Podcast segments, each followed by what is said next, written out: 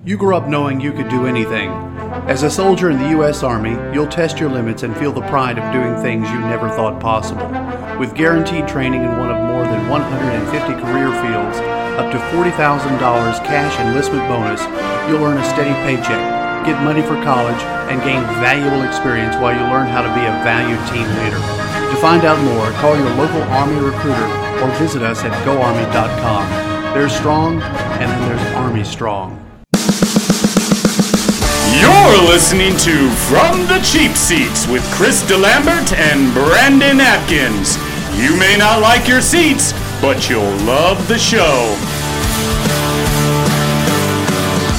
Welcome to From the Cheap Seats. I'm Chris DeLambert. Brandon Atkins. Professor Trent Nichols. No Robert Bricky. I love where Robert is at today. Where's he at? He's in Minnesota. He's in the airport. Yeah. He went to the game yesterday? He went to the game. Do you know why he was at the game? No. Oh, do you not? So, George Edwards. Wait, were you here last week? No. What? No? Huh? I don't know. Anyway, so George Edwards, the defensive coordinator of the Minnesota Vikings.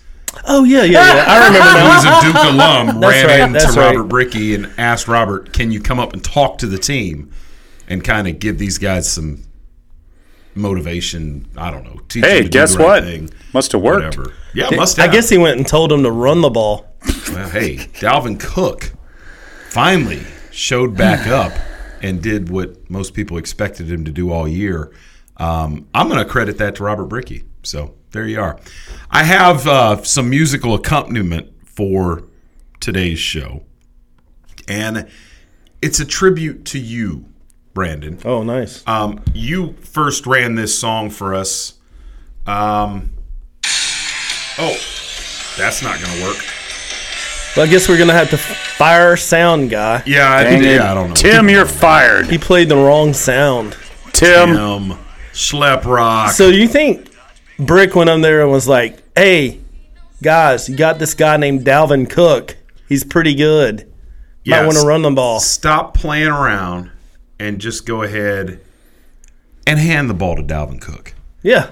Minnesota Vikings, man, it's funny how teams are trending one way or the other.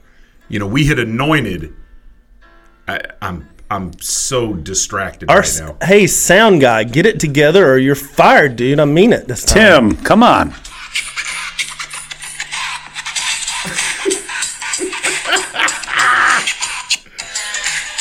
All right. There we go. That's what I was looking for. And Brandon originally trotted this out a few weeks ago in honor of Mack Brown coming back to UNC. I'm pulling this out in honor of what Marlon Mack did to the Cowboys. Oh, no. You know what? I picked the Cowboys to win the NFC East months ago. They ran off 5 straight victories in essentially must-win games. They're finally in the driver's seat in the East with a chance to put this thing away, and they don't even show up in Indianapolis. They still haven't gotten off the bus, and it's 2 days later. What happened to Zeke? I'm going to tell you what happened. I think, to be fair, I think that sometimes we forget how evenly matched these NFL teams are. And winning on the road in the NFL is hard. But emotion and motivation and energy is an underrated aspect of what goes on week to week in the NFL. We've seen the Cowboys come out hyped up, focused, run around the field, making plays, playing, as I like to say, downhill. And then every now and again, it just doesn't work. And Indy dominated that game really from about 3 minutes in. I watched the opening drive. Dallas walked the ball down the field, looked for all intents and purposes like they were going to score a touchdown. They didn't. They settled for the field goal attempt. Indianapolis blocks that kick, and from that point on, it was all Andrew Luck. Well, if you look at the first half stats, Dallas was winning the game. It just didn't result in points. The stats were all Dallas's. But then that Colts O-line just stepped up and said, we got this dude named Mack. Smart. You know, You know what all these teams have in common? In Cincinnati, Minnesota, Indy, they all won, but also they all ran the ball with superior running backs. Are you listening, McVay? Dude. McVay? Are you listening, McVay? Anyone. Let me give you a stat right quick, okay? I've already gotten one coach fired, by the way. I got McCarthy fired. Remember when I was complaining about him, and then 2 days later he was fired? McVay's safe because he's in the playoffs. But 3 weeks ago, when St. Louis, I keep trying to say St. Louis. I like that you said that. Did I put like $2 in the jar every time I make a mistake? But the Rams beat Detroit, and Gurley ran the ball 22 times. During the past 2 weeks, Gurley has run 23 times combined in the last two games. And you lose both of those games. Sometimes you're talking about NFL players. I mean, are these teams being very, evenly matched? You may have some superstars. Really, all you got to do as a football coach, find their weakness, exploit that, and find their strength and focus on stopping that. And that's your recipe. And if your weakness, if your strength is running the ball, why don't you run the damn ball, Rams? That's a great question. I don't understand. Oh, I think I do understand. We were talking about Sean McVay. We've been talking about him for a couple weeks, kind of clowning him. He was put into the Hall of Fame a little bit too soon. This is the wonder kid. He's smarter than everybody else out there. Oh, look what he's doing on this offense. They have a couple injuries.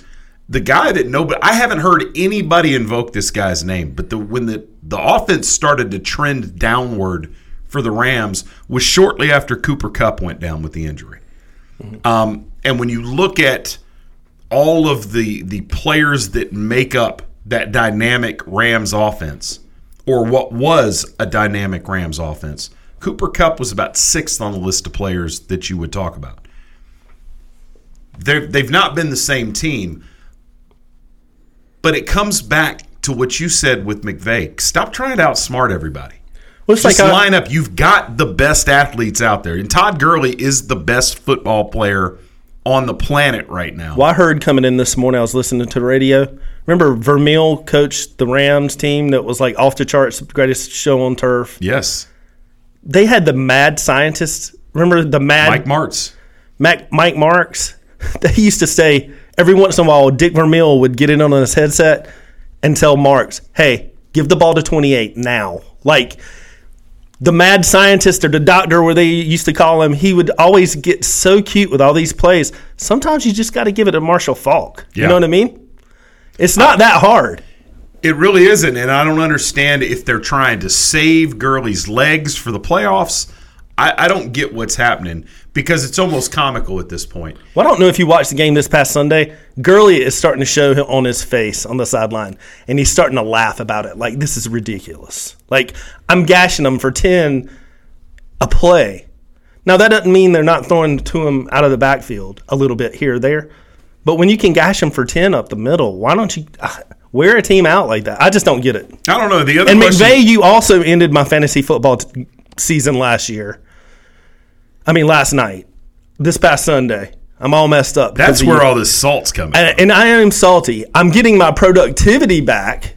'Tis the season. When you lose when you're out of fantasy football, your productivity goes sky high. But I'm really angry with you because you did lose my season. I just really hate you. Wait, is there football still on? Yeah, see? Oh.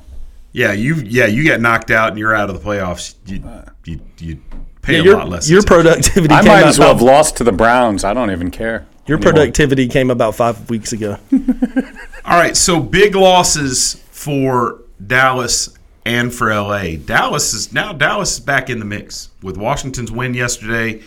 Still a dogfight. Everybody's still alive, minus the Giants in the NFC East. Make the case, Trent Nichols, for Andrew Luck as the National Football League MVP 2018. Well, or don't. No, I mean, he's got to be in the conversation. I mean, I don't think, compared to what the Colts were last year to what they are this year, with the tools he has around him and that team – there's very few players that I could see right now that are more important to their team to be in that spot. They're in the playoff hunt solely because of Andrew Luck. Now, he's not lighting it up and having the greatest season in the world, but he's winning ball games and came back a heck of a lot better than any of us thought. Oh, I have to agree.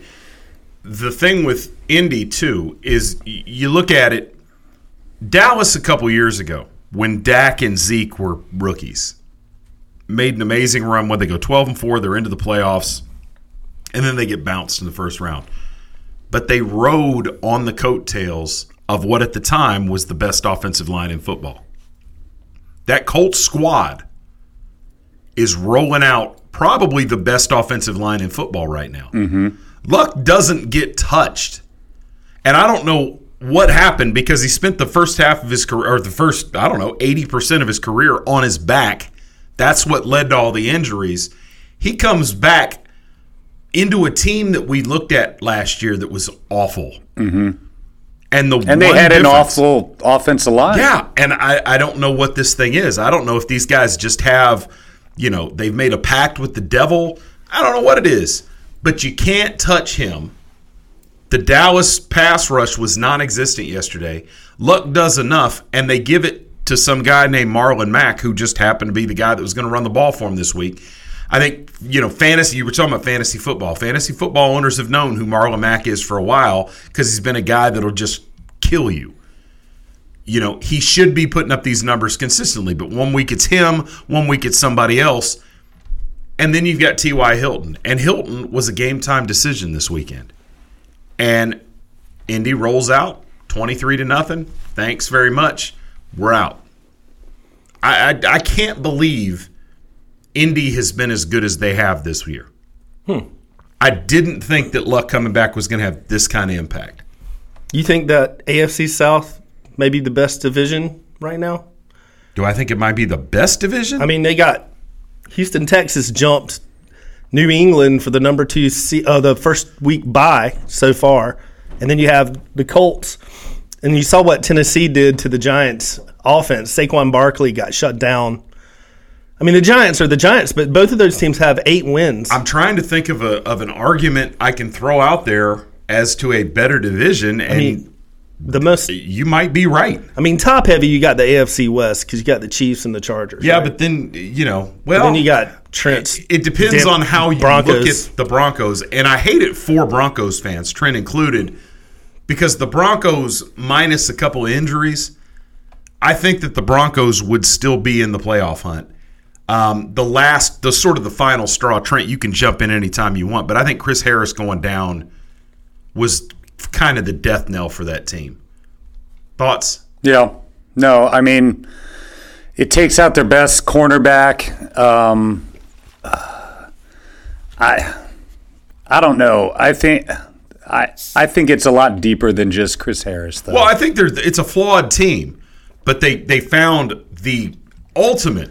Ultimately, the death was when Emmanuel Sanders blew out his Achilles. Yep. I mean, that just killed everything on their offense. Now you're relying on guys that, they had a wide receiver in there that never played in the NFL, get a catch against the Browns the other day. I don't even remember his name. And they're talking about how Case Keenum loves how he has these young guys that will listen to him and do all that stuff. Shoot, that's not really the kind of thing you want to hear. If you're the quarterback, you should come in there, whether you're with veterans or not. You need them to listen to you and believe in you. Well, let me ask you. These guys are doing everything they can to stay in the NFL. What kind of team is that? I know we're in the thick of the playoff hunt right now, but 15 weeks in, 14 weeks in, has the Case Keenum signing been successful, or would the Broncos like a do-over on that? I guess you'll have, thank God, I don't know, a minute or two to think about that. You're listening to From the Cheap Seats in Central North Carolina. Thanks for hanging out.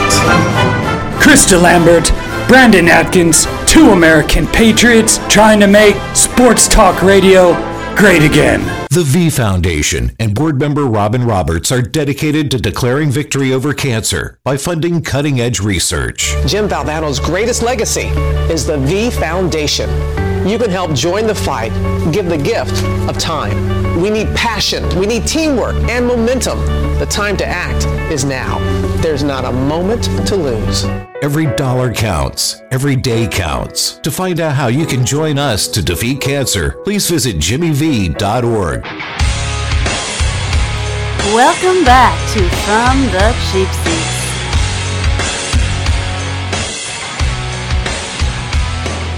Welcome back, Chris DeLambert, Brandon Atkins, Professor Trent Nichols, and I do have to, I will extend an apology on air to you guys because I came in late, had a late night, got up early this morning, laid back down, crashed, and opened my eyes and was like, oh dear, I'm supposed to be somewhere.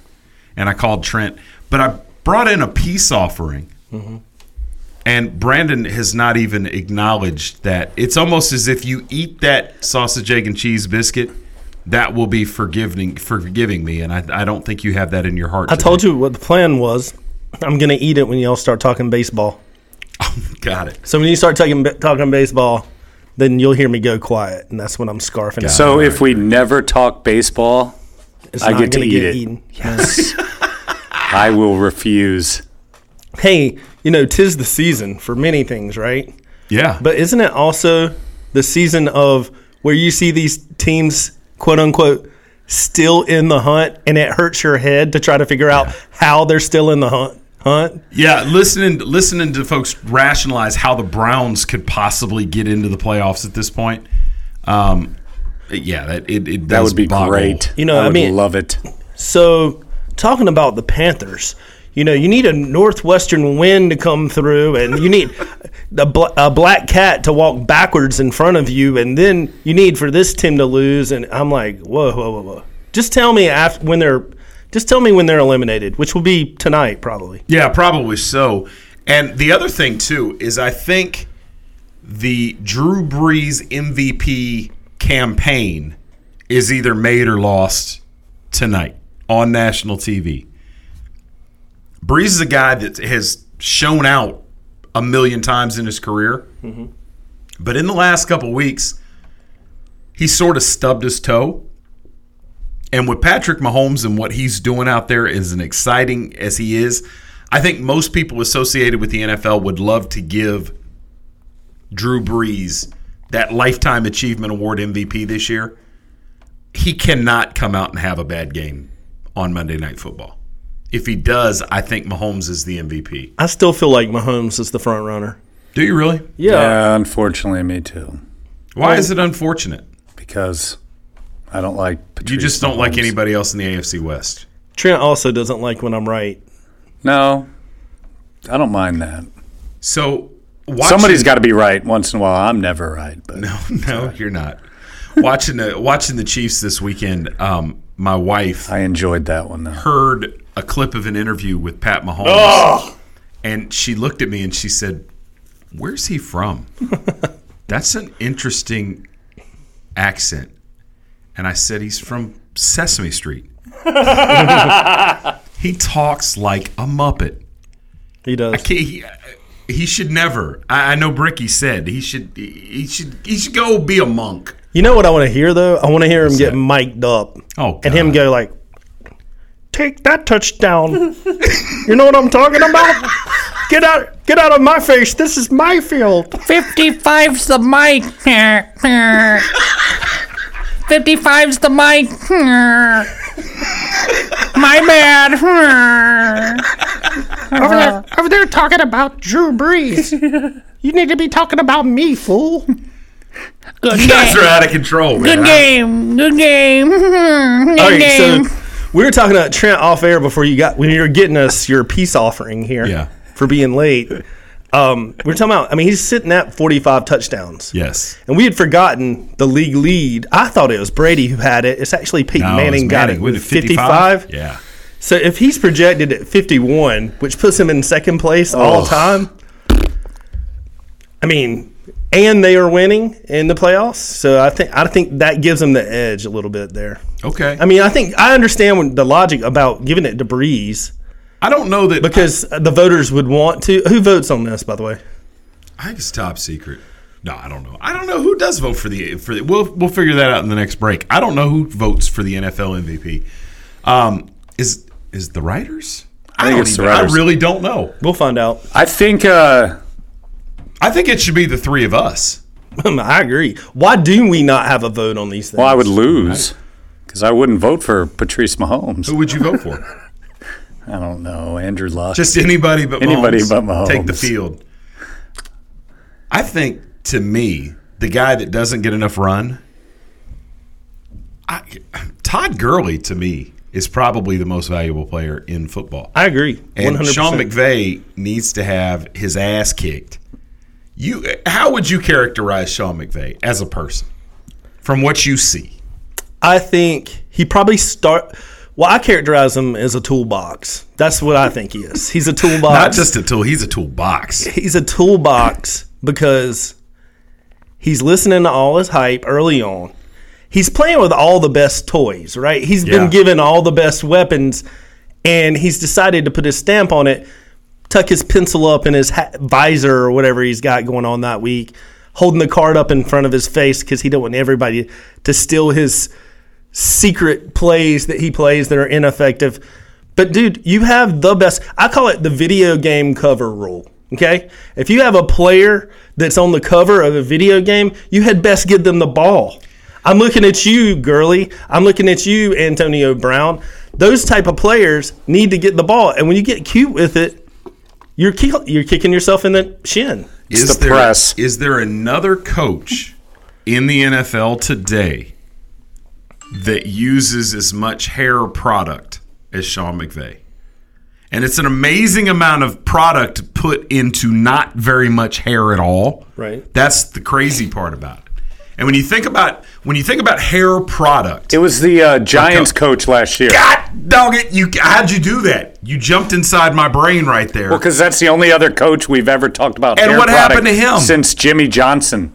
And what happened to him? And Jimmy Johnson wasn't a product guy. He was a blow dry cat. The Sean McVay, the little faux hawk spiky thing. Dude, what was that guy's? What was the Giants coach name? When do you get too old to rock that little faux hawk? Where you brush your hair up like you got regular hair, but it's kind of tufted up like that? I actually, a couple years ago, had my hair cut into that. Oh, wow. And came home from the salon, and my wife was like, that's cool. And I went into the bathroom and looked, and I was like, can't do it. And then just pushed it over again. I don't know. Sean McVay's, he's young enough to do it, but it's not. 30, 33? 32, 33, something. Wearing tailored pants. Rocking the faux hawk, like you said, with the pencil just perfectly tucked in there.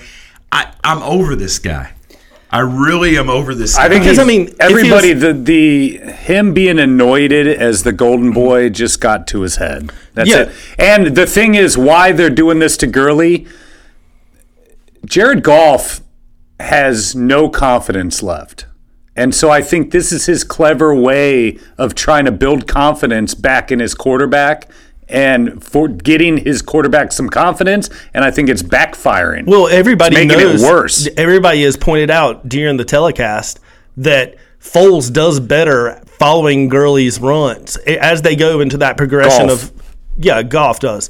Goff does better after you go through these series of runs, and then you get a little swing pass, and then you build on that. I do think Cooper Kupp being gone was his go-to guy, like on the deep ball.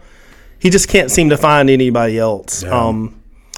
But yeah, man, if you got Gurley, that's what I'm saying. Like Detroit 3 weeks ago, you win that game easily, 22 runs. Last two games, he's had 23 combined. You lose both of those games. That's your answer right there. So I don't understand, and I do think his hair's a little. There's some product in there. No. There's indisputably product in there. Now. He surpassed Ben McAdoo. That's the guy you were looking for, Trent. Ben McAdoo. Remember Ben McAdoo with the slick back hair? Mm-hmm. That doesn't play in the NFL, dude. These are tough guys. When it's all said and done, you don't rock the product like that in the NFL. That's NBA stuff, man. True. He kind of reminds me of Sonic the Hedgehog a little bit. A little bit.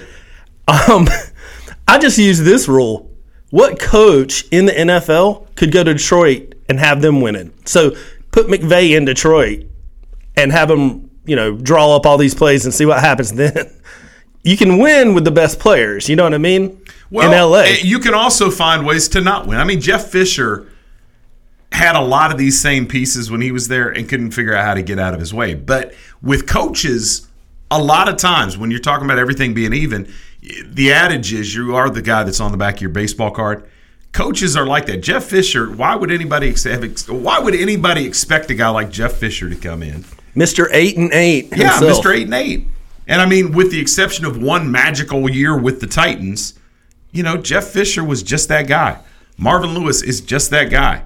There's the NFL is chock-packed full of these guys. And it depressed me a little this weekend as I looked at the playoff picture. And I thought to myself, you know, the NFL, really, truly, when you peel it back, is starting to look more like baseball or more like Premier League soccer, where year in and year out, if you didn't know a thing about the NFL, you could just go ahead and pick from a handful of 4 or 5 teams, and that's going to be your champ. True. I mean, in the last 20 years, how many times has a team other than New England or Pittsburgh been in the Super Bowl to represent the AFC? You know what I mean? Yeah. The NFC's been a little bit more, you know, all over the map. Yeah. But really, truly, that's mostly, think about it. Mostly to do with the Patriots, though. Of course. But I don't follow the Premier League as closely as I once did. But I could look, if you told me to make a pick without having paid any attention or seen a game in a year or two, I could throw out probably your eventual champ in a group of 4 or 5 teams. See you on the other side of the break.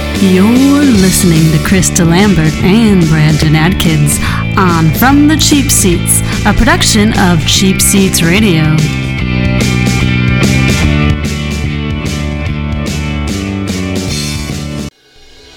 Are you ready to sell your home and don't know which realtor to choose? Well, not all realtors are the same. I'm Crystal Copas, and I don't just stick a sign in the yard, throw it in the MLS, and hope to collect a commission. I provide a customized marketing plan that includes professional staging, photography, videography, and drone at no cost to you. Contact me, Crystal Copas, with RE/MAX Real Estate Service, and let's get your house sold. 919-356-5402 or visit me at crystalcopas.com. Everyone deserves a decent place to live. Everyone. Queremos todos. Decent shelter is something we all need to thrive. Through shelter, we empower. Visit Habitat.org to donate today. Hello, I'm Rob Beckley, lead singer of the band Pillar. I served in the Army Reserve for 8 years, and it taught me lessons in teamwork, leadership, and organizational skills that I still use today. Serving part-time in the Army Reserve also offers skill training, money for college, and bonuses up to $20,000. So if you're up to the challenge, talk to your local Army Reserve recruiter today or check us out online at goarmyreserve.com. You too can be Army strong in the Army Reserve. You know what really gets a party started?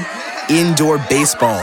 Yeah, just find a broom or a pool cue, and you can use, like, anything as a ball. Cans, bottles, shoes. Hey, bro, toss me that avocado. Most party fouls are pretty dumb, but if you decide to drink and drive underage, you could lose your license and your freedom.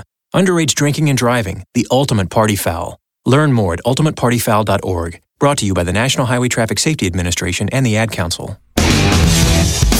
And now, from Sanford, North Carolina, Chris DeLambert and Brandon Atkins. Got money, got fame, fast cars and everything, yeah.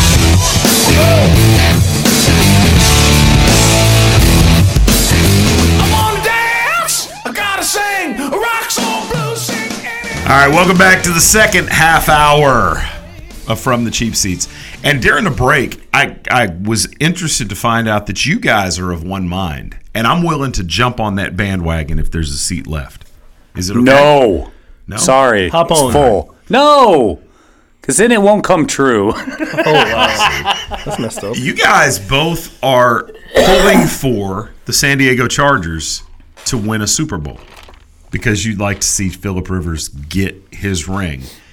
I think I'm on board with that. Philip has suffered enough, and he's taken a beating in the press and with football fans because he was such a baby. But and look at the draft class. Oh, dude, like come on, he has just as much talent. He may be a better talented quarterback than Eli Manning. I was about to say, absolutely. Better. Out of that draft class, he might be the most talented quarterback, and he has nothing to show for it. That's an interesting question or an interesting statement, and I think from a historical standpoint, 5 or 10 years from now, looking back, you can't even put Rivers into the conversation with Roethlisberger right now.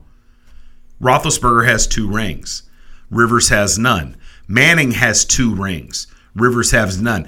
I think that Manning has had so many bad years that it's okay to talk about Philip Rivers being possibly better than Eli Manning. I personally think it's not close. Philip Rivers is a superior guy.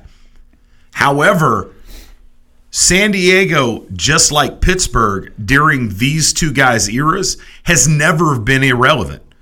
The Chargers have always been good. The Steelers have always been good. The Giants have either been in the Super Bowl or pretty freaking bad.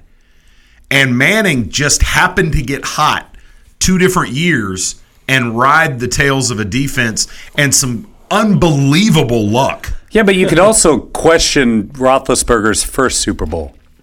He was the quarterback for the team, but he did not. No, he did not win that Super Bowl for them. No, they won that in spite of him. He was a game manager. He wasn't even a game manager in that. If you look back, it is the worst performance in a Super Bowl by a winning quarterback by far. But even that whole season.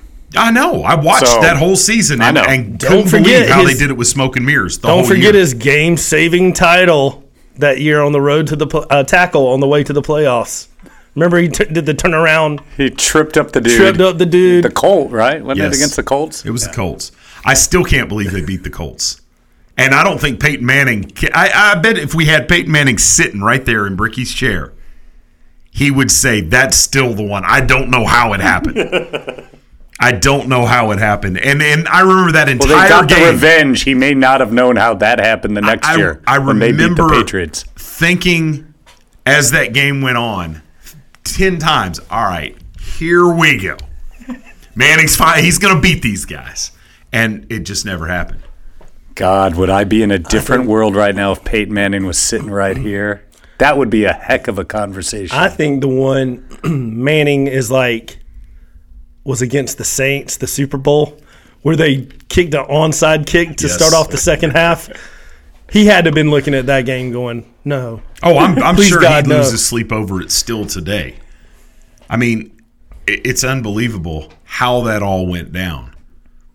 Manning should have like 6 Super Bowls. But, hey, man, he came in during an era where it was like tough competition at the quarterback position. You know, I mean, you got Roethlisberger, even though he wasn't that good then. You're playing against Drew Brees. You're playing against Tom Brady. Well, if you think about it, I think the one thing that Manning could have done different in his life is gotten into the ear of the front office and been like, hey, trade for this kid, Brady. I met him at these camps. He's a really cool guy. I'd love for him to come in and be my backup. Yeah. And he could have come in and nobody would have ever known.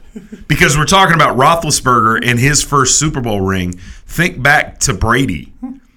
Brady was garbage for the first 3 years of his career. Dude, even once he became a starter. You just erased Jim Sorge's whole NFL career. Thanks a lot. Hey, sorry, Jim. The Wisconsin great. Now we could have put you Sorge. We could have put you on the Cincinnati Bengals teams of that era. You probably would have been the starter. Well, and moms and dads out there, something you got to recognize is that if your kid's going to play football, have them play the quarterback position, not running back. And that became so clear when they were interviewing Philip Rivers on the sideline, and you got Tomlinson sitting over there in the chair looking old, and you got Rivers looking all spry like a kid. Take a little punishment as a running Rivers back. With his 9th kid on the way. That's why I want him to win the Super Bowl. He needs that bonus money to pay for diapers. Well, you know what? Maybe he should quit that, which maybe makes you have kids. Maybe you should stop that for a little bit. Maybe his gun is now unloaded, that the other gun can now be loaded and win the thing. Sometimes there's just a lot of bullets in that gun.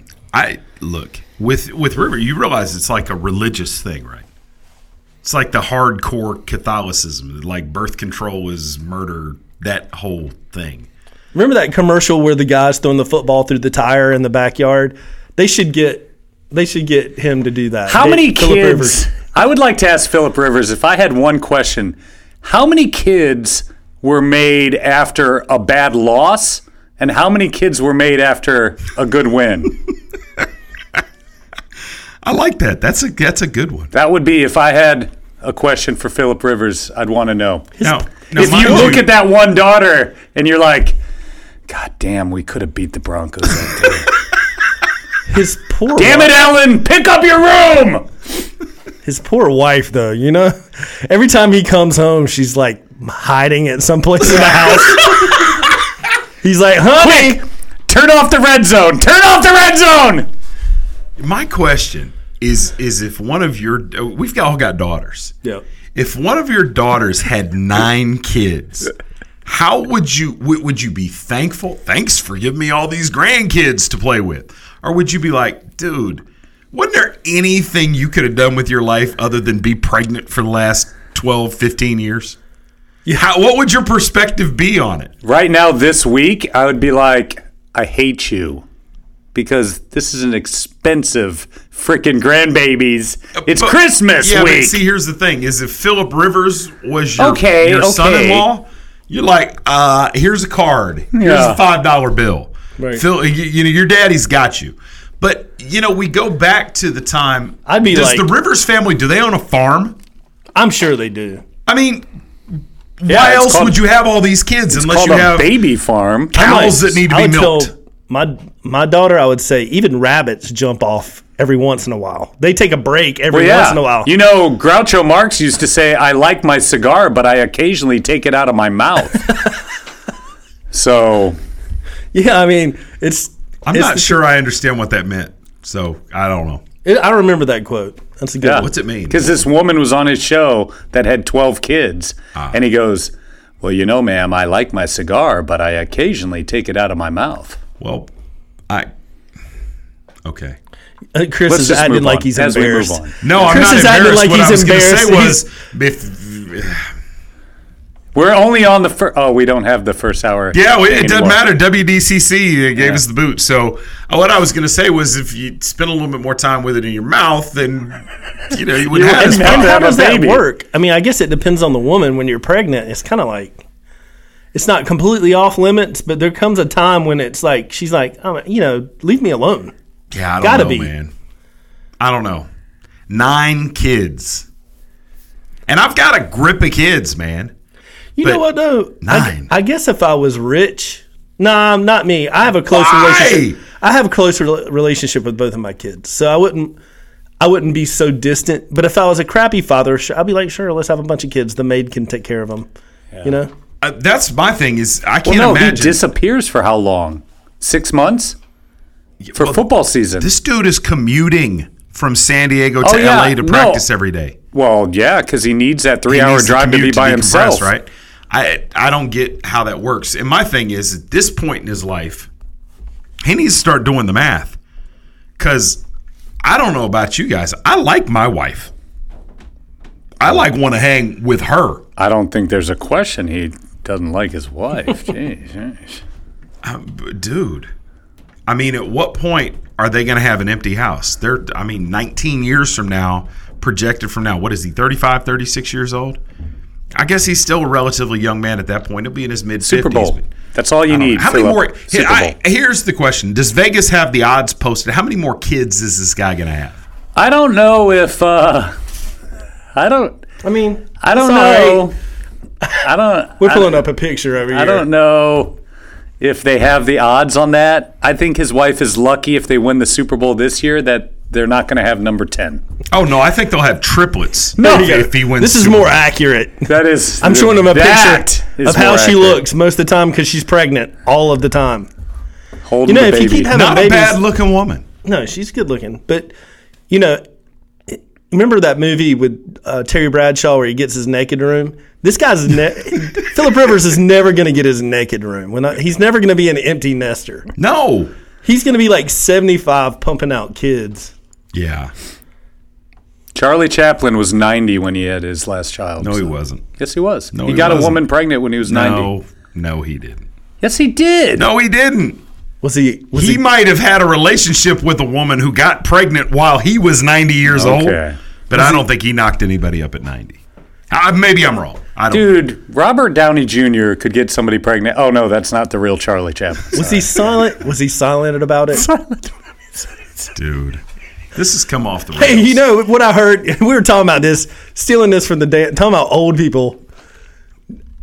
On the Dan Le Batard show, they were talking about how Tom Cruise in this latest Mission Impossible movie was like 5 years older than Wilford Brimley in Cocoon. And he's still making Mission Impossible movies. Well, here's the real question with regard to Mission Impossible. Why? Exactly. What was the last Mission Impossible movie that you saw, Trent? The first one, I think. I don't remember if I saw the second one. It was the first one, and I turned it off. I didn't watch it at the movies. I watched it on like DVD or something. And when he got blown off of the helicopter onto a moving train, I just went, click, I'm done. I can't watch this anymore. I actually, a couple saved him Christmas seasons ago, when I was in one of those weeks where I didn't have to go to work, I was like, you know what? I'm going to watch all of the Mission Impossibles back to back. Dude. And I found an app that had all of them easily accessible, and I went into the first one, and 45 minutes in, I turned it off, and that was it. I couldn't care less. Why do they keep rolling this out, man? Let me ask you a question. Sure. Since we're on the movie subject, we keep bouncing around. I guess we'll get back to sports at some point. But what's the movie that you consider great that you ruined? Like you watched it so many times, and there's always this song like that you think is so great, but you probably can't listen to it anymore because you basically wore it out. But what's that movie for you? Red Dawn. Red Dawn? You can't even watch that? The original, yeah. Bro, I get sucked into that movie every time it comes on. I got sucked into that movie too many times over the last 35 years. That if I can make it like 6 months without seeing that movie and I roll it out, I can watch it. But I've seen that movie so many times, I ruined it for myself. Yeah. Now, the one that I have done a better job of not killing for myself, that is my favorite movie that I'll watch anytime it's on, is Fight Club. Yeah. That's my favorite movie of all time. Yo. Did you know that about me, Trent? No, I did not. Yeah, there you go.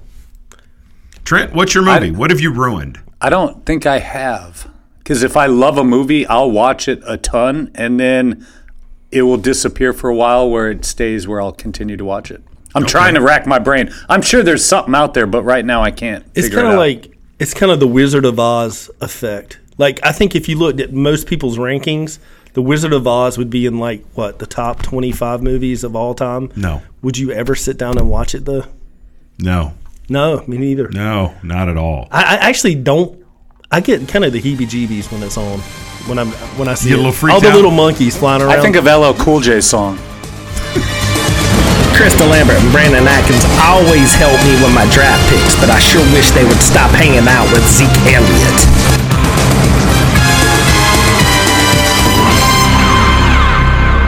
When I was just a tiny baby, I was stolen from my parents. I was imprisoned in a cramped cage and was touched and photographed completely against my will, solely for somebody's profit. Then I started to grow bigger, and they locked me away for life. If you knew that was the life of a tiger cub, would you still pay to pet her? Learn how they're exploited through petting and photo ops at cubabuse.com. My name is Bobby. I'm a veteran and lost my leg to a roadside bomb. My victory was going from a wheelchair to becoming a weightlifting champion. I'm Sam. I'm a veteran. My victory was finding a career that I could be proud of. At DAV, we're on a mission, helping veterans of all generations get the benefits they've earned. I'm Cece. My victory was finishing my education.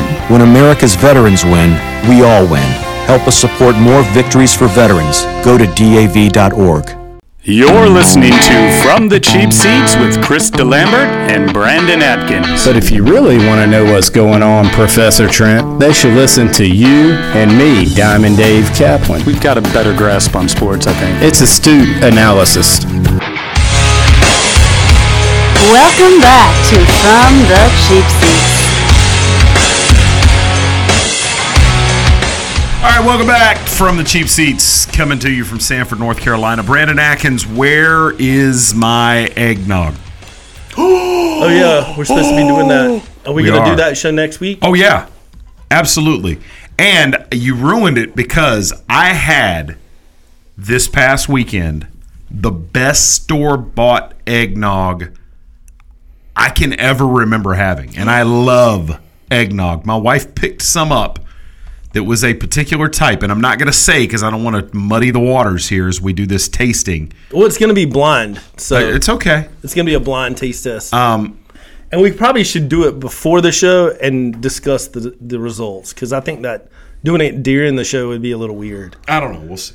Whatever you want to do. Let me just tell you how redneck I am. Like, and a friend of mine sent me a new contender. Oh. I'd never heard of. It's an organic one too. Ugh. This is how redneck. I did one of these blind taste tests about 2 years ago. It's three probably, two or three.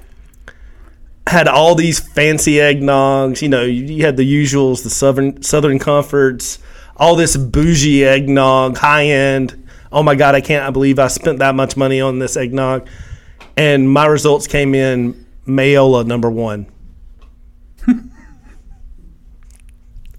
I didn't know they had so many different fancy eggnogs.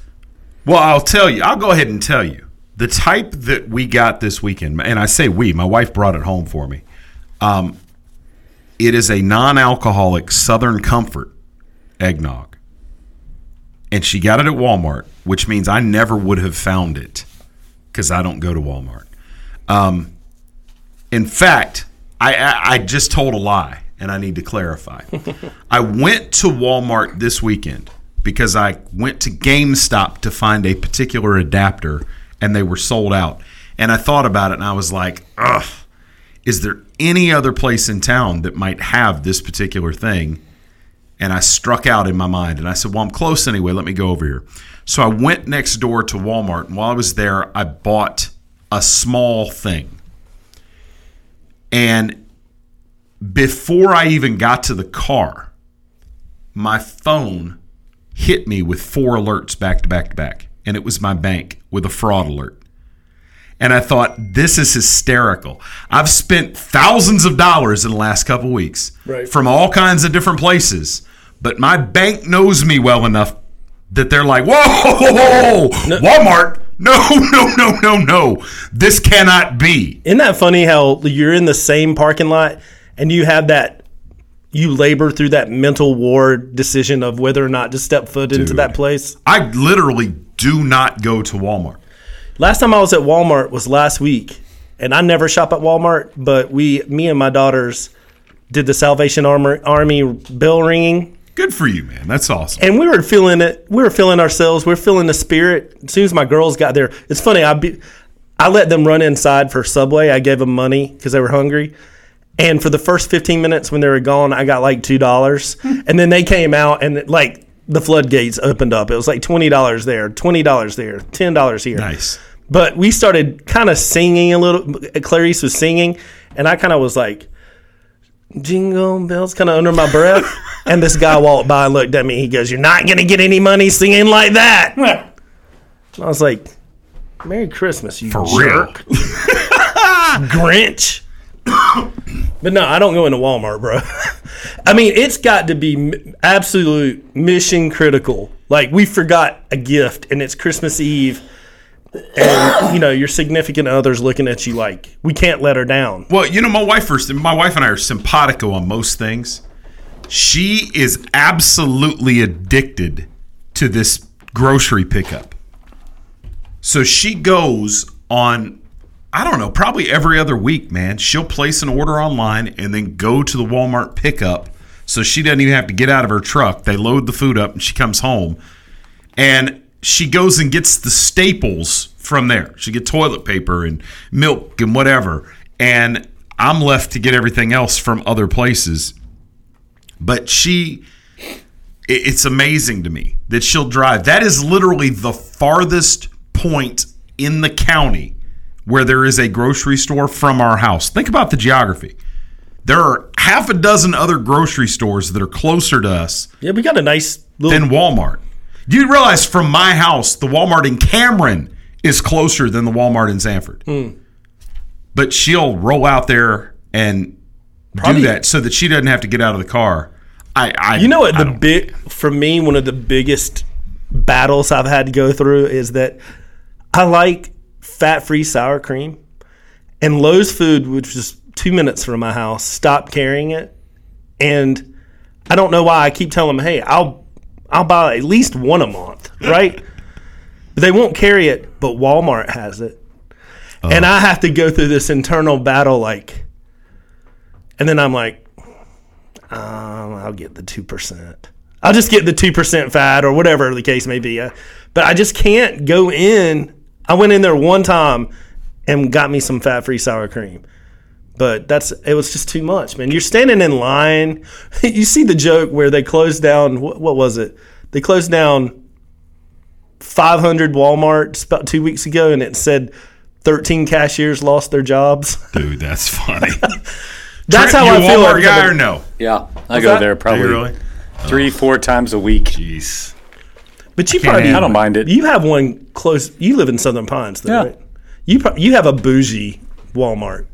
It's all right. The one out in Spring Lake, the new one, is really nice, or Cameron or whatever. Is it? When we used to live out that way, but yeah, we just go to Walmart a lot. Interesting. I'll probably be there today. That's like our family out. Hey, we got to get something. We're going to Walmart. I can see that, man. Cheap pop. I can see that. No. Milk. I can't get down, man. I bet you can't get down. The whole Black Friday thing, all the rest of that stuff. We didn't do that. I cannot deal with it, man. I don't know. Heck, I was there this weekend doing some Christmas shopping. Bought a video game for my daughter there. What game did you get? The Smash Brothers Ultimate. Now, I do have to say, my wife, she got bent out of shape. Well, she went to go get it from Target and decided not to pull the trigger while she was at Target and went to Walmart and ended up paying $10 more for it, which I thought I thought it was all price controlled and all the rest of that stuff. That's what she told me. I don't know. Anyway. Well, you know what I did? What'd you do? I went to GameStop and got a pre-owned PS4 for Clarice. Oh, yeah? She doesn't listen to the show, so I didn't. I'm going to tell Santa her. Santa Claus, don't tell her. But all these guys going out there and get these brand new things, I'm like, GameStop, they give a warranty on it. And see, my girls, all they play is Fortnite. So all I got to do is buy them the time, whatever you put. You can go through the machine or buy her card. But now my kids can play Fortnite together. See, I have an Xbox 360 at the house. And that's what took me to Walmart is we have this new TV. It's been forever since I hooked my Xbox up. And I've had it hooked up in the bedroom, but I was like, you know what? I'm going to move it out to the living room.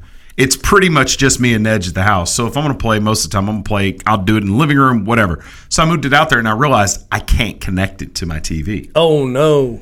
Because it has the AV cables. My TV doesn't have any AV cable in, so I needed an adapter. That's what took me to Walmart. Oh, funny how that ties in. Well, it is kind of ironic. But that Xbox 360 that I have, I bought as a pre-owned years ago from GameStop, and it works just fine. But as I was going through the motions this weekend, I was like, you know what? I can buy this adapter, go through all this stuff, or I can just go ahead and buy an Xbox One. But the only two games I want to play are NCAA football and FIFA. FIFA, the Xbox One, at this point, the updated game is significantly better. But the thing with the NCAA football, which is really what's driving this whole thing, because I want to play that game, they haven't made a new one since like 2014. Yeah, who's that guy that ruined it? Sued. Was it Ed O'Bannon? Yeah. That's the name that's in my head. The UCLA kid. See, I have the FIFA game. Last year's FIFA, I think it's Ronaldo on it. 2018 FIFA? Last year's FIFA, I have that. I would like, maybe you like this stuff, but I don't like the to build teams and do this and customize that. I just want to pick a team and play. It's so hard. You got to be like freaking Da Vinci Code to get work through all the crap just to play some soccer. That's what I want, is the team management to go in there. And that's with NCAA football. That's what makes the difference, is the recruiting wars and all the rest of the stuff going on. That's what I want to do. And it doesn't make a whole lot of sense to me. I can't rationalize pulling the trigger on an Xbox One yet, because the one game I want to play is 4 or 5 years old. They don't have an Xbox One version. Well, yeah, so can't you download it? They don't. You can't download it and play it on Xbox One? I could, but why would I buy an Xbox One to play an Xbox 360 game? That's my point. I mean, I could, and I eventually I will, but this weekend I went through that, and I finally said, you know what, I'm just going to order the adapters. Got them, so they'll be here. So, just like everything. How does Amazon work? How does that work? How do I go onto my phone and type in all kinds of elaborate nonsense, and then it just shows up at my house 2 days later? How can that happen? Drones. I don't know. We'll figure it out on the other side. We'll get back. I want to talk about a little bit of baseball, some basketball, biscuit time, some hockey, all kinds of sports. We'll see you on the other side. You're listening to Chris DeLambert and Brandon Atkins on From the Cheap Seats, a production of Cheap Seats Radio.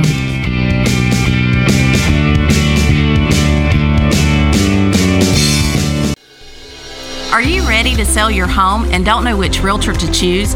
Well, not all realtors are the same. I'm Crystal Copas, and I don't just stick a sign in the yard, throw it in the MLS, and hope to collect a commission. I provide a customized marketing plan that includes professional staging, photography, videography, and drone at no cost to you. Contact me, Crystal Copas, with RE/MAX Real Estate Service, and let's get your house sold. 919-356-5402 or visit me at crystalcopas.com. My name is Bobby. I'm a veteran and lost my leg to a roadside bomb. My victory was going from a wheelchair to becoming a weightlifting champion. I'm Sam. I'm a veteran. My victory was finding a career that I could be proud of. At DAV, we're on a mission, helping veterans of all generations get the benefits they've earned. I'm Cece. My victory was finishing my education. When America's veterans win, we all win.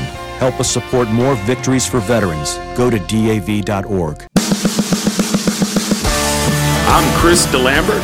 I'm Brandon Atkins. I'm Professor Trent Nichols. Coming to you from the cheap seats.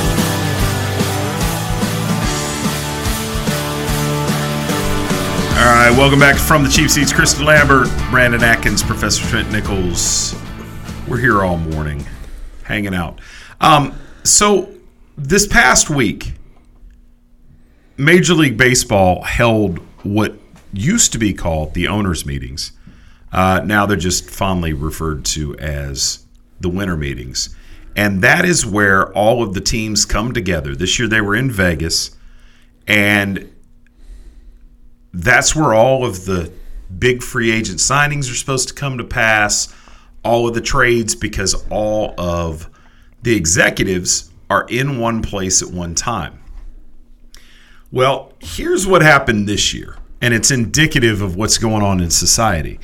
They brought all of these ownership groups to Las Vegas. They put the owners, or the general managers, because most of the owners don't show up to things like this anymore, and put them in a different hotel. And pretty much everybody went to their rooms and got on their phone. And they texted back and forth, and there weren't very many times where any of these guys ended up in the same place at the same time. Then you compound the fact that there's no real human interaction between any of these general managers, and the fact that of all of the free agents that are out there on the baseball radar are represented by one guy, Scott Boras. Nothing happened. All week, all anybody talked about from front to back at the winter meetings was Manny Machado and Bryce Harper.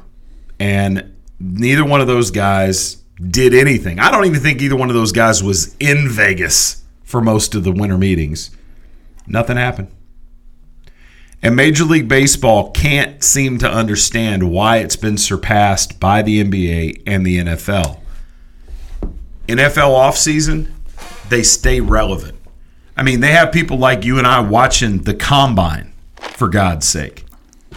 We're watching everything that has to do with the NFL. The NBA now figured that out, and they're like, what's going to dominate the offseason? I feel like the NBA season never even finished last year. You know, from the time the finals finished all the way up to opening tip this year, there were moves being made, there was speculation, there were things really happening. And all baseball's managed to do since the World Series ended a month and a half ago is talk about where's Bryce Harper going to go, and people are numb to it. Well, it's the same reason. Don't care.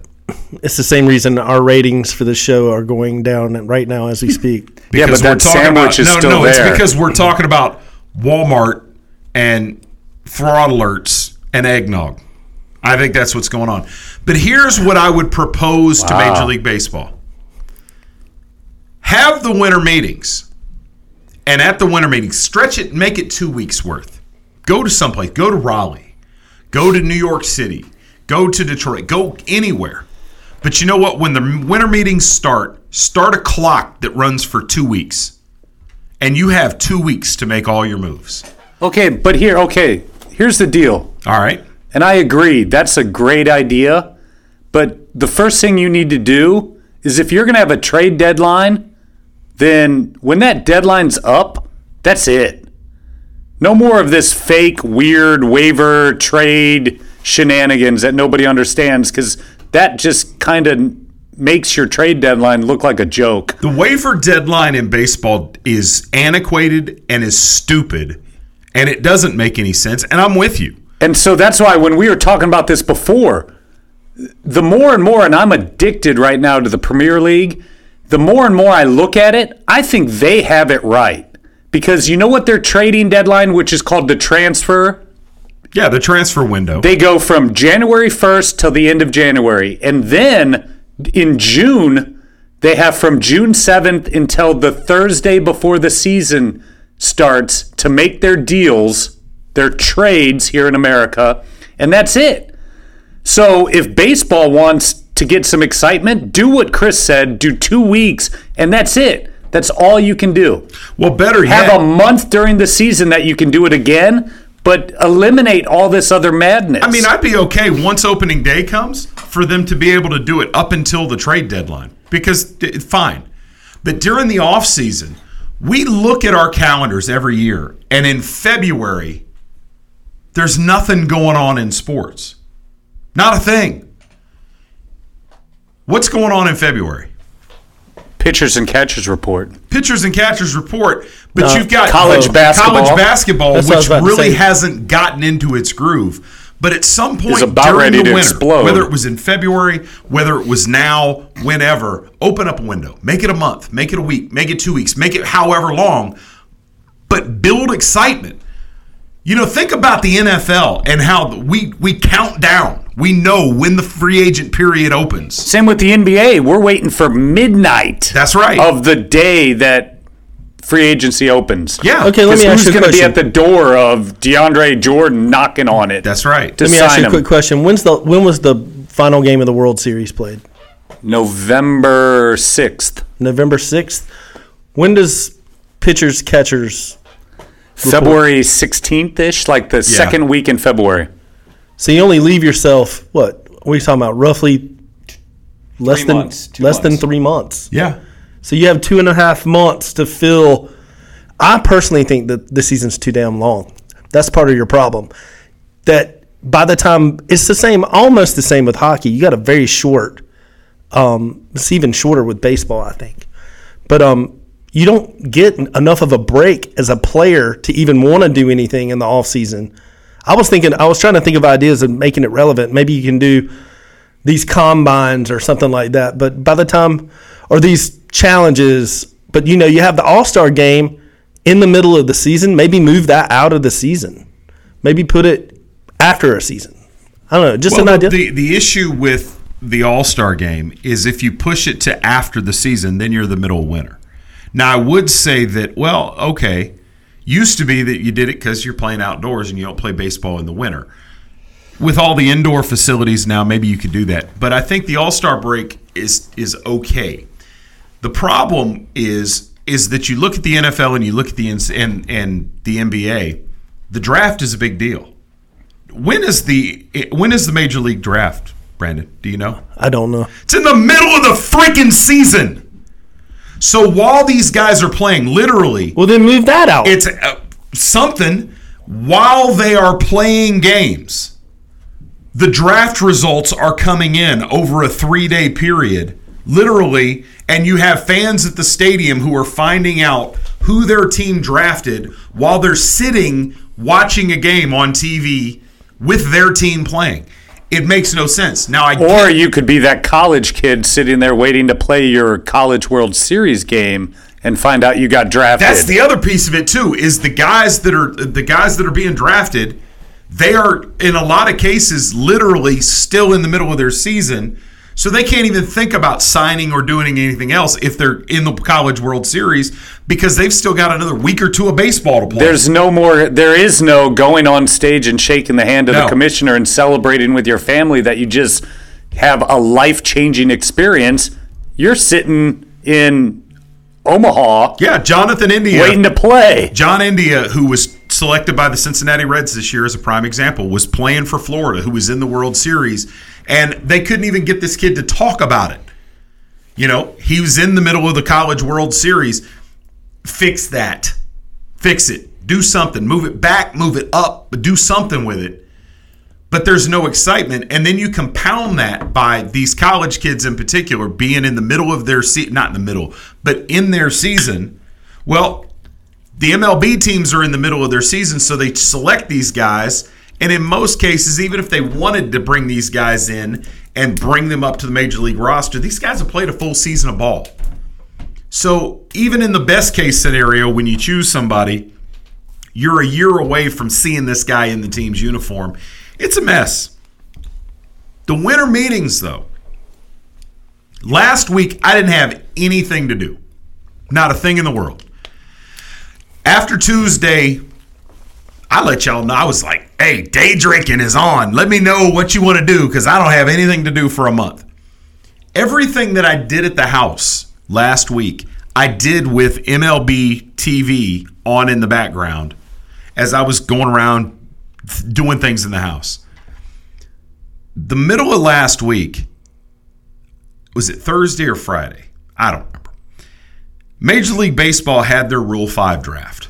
The Rule 5 draft is unique to baseball and allows teams to select players out of the systems of any of the other teams in baseball. If you want more information about it, JFGI. Just freaking Google it. It happened in the middle of the day as I was watching Major League Baseball television and their coverage of the winter meetings. They never even mentioned that it was happening. 3 hours later, there had still not been a single mention of any of the players that were taken. Me and about 40 other people in the world understand the rules of the Rule 5 draft. It's a cool thing. There are big-time players. Josh Hamilton, who was the best player in baseball at one point, was a Rule 5 selectee.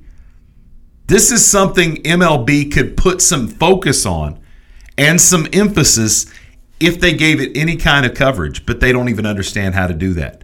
So at the winter meetings, where this was actually going down, instead of talking about it, the talking heads on television talked about Manny Machado, Bryce Harper, Manny Machado, Bryce Harper. Sounds like it's coming down from the suits at ESPN. They're like, we start talking about this draft nonsense, we're going to put everybody to sleep.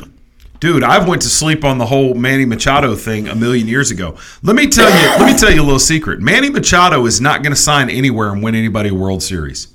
Period. It's just not going to happen. Bryce Harper signing somewhere is. Major League Baseball, can't we take a lesson from somewhere? What is the one thing people hold against LeBron James more than anything else? The decision. Oh, yeah. The decision. We milked this thing for a month, And then he goes and has this corny release party, makes the announcement, I'm taking my talents to South Beach. People still are like, dude, that was the douchiest thing anybody's ever done. Got ratings, though. It got ratings in the short term. Who was going to do it? Who was going to pay attention to that again? Even LeBron learned from that. Yeah. Almost immediately this offseason, he's like, I'm going to L.A. And everybody was like, that's how you do this. Bryce Harper and Manny Machado, we've been playing this game with Bryce Harper since halfway through last season. Well, he did do the in between there. He did write the letter to Cleveland. I'm coming home. So he hadn't quite learned right after the decision. He wrote the corny letter to Cleveland after that. Then he finally figured it out and said, I'm going to L.A. Well, a wise man once told me that smart people learn from their own mistakes. Really smart people learn from other people's mistakes. MLB, this Bryce Harper nonsense, give me something dramatic.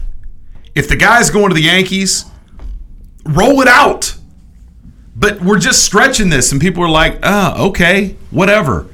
And you've tried to you're trying to convince me that Manny Machado, who has really just come into the public consciousness in the last 6 months, is the same big deal that Bryce Harper is. I get what the numbers have been for the last couple of years. Manny Machado is not the player Bryce Harper is. Bryce Harper is transformative. Treat him as such. And then just to compound this whole thing with the MLB coverage, at some point last week, it looked as though JT Realmuto might be traded from the Marlins.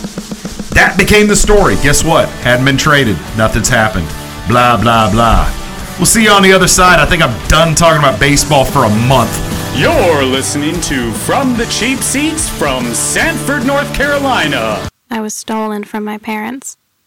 I was imprisoned in a cramped cage and was touched and photographed completely against my will, solely for somebody's profit. Then I started to grow bigger, and they locked me away for life. If you knew that was the life of a tiger cub, would you still pay to pet her? Learn how they're exploited through petting and photo ops at cubabuse.com. Hey Clarice, can we please put on the new Justin Bieber album? Hold on, Dad will be mad if we don't listen to From the Cheap Seats. Welcome back to From the Cheap Seats. Welcome back to From the Cheap Seats. I'm Chris DeLambert, and I have no headphones all of a sudden. This is not good. Hello. Check. Hello. I can hear you. Me too. Oh, you got me? Yeah. Okay. There I'm go. I'm good. Now you said, so during baseball talk, you mentioned I was supposed to eat my biscuit. Yeah. But what happened was when he started talking baseball, I lost my appetite. Oh. That's fair enough. Well, you could slide it over to my side. I'll eat it for you. There you go. Help yourself. Oh, thank you. Trent. I've never seen you so happy. Hi. Like, this is the best show ever. You know, who is it? The commissioner? Who makes these decisions? God, I can't believe I'm still talking baseball and even opening this up. Oh, you want to talk baseball? Who makes this decision? And I guess whoever it is, my point is that maybe we should send Robert Bricky there to give a talk, a pep talk about how to get this done. Have him take your ideas and then pump them up about how to make this better. The problem is you got baseball being run by a bunch of analytics guys. Analytics guys are as boring and goofy as they sound. Oh, you know what I think about analytics. Well, I'm with you, and I think analytics is busted. I think that it has taken – it's far too prevalent because analytics in a lot of circles is everything. And these guys that are running baseball don't necessarily have any idea how to sell anything. They don't know how to be showmen. They're a bunch of computer nerds who are really smart when it comes to numbers. And those guys are what's driving the game right now. Well, the thing about it is, though, at the end of the day, the only analytic that matters is Cleveland having LeBron James and then Cleveland not having LeBron James. That's all that really matters. I mean, they go from being in the NBA Finals to almost dead last in the East. Only Atlanta's worse. Okay, Trae Young. Trae Young is hoisting. He's leading their team to like 6 wins this year.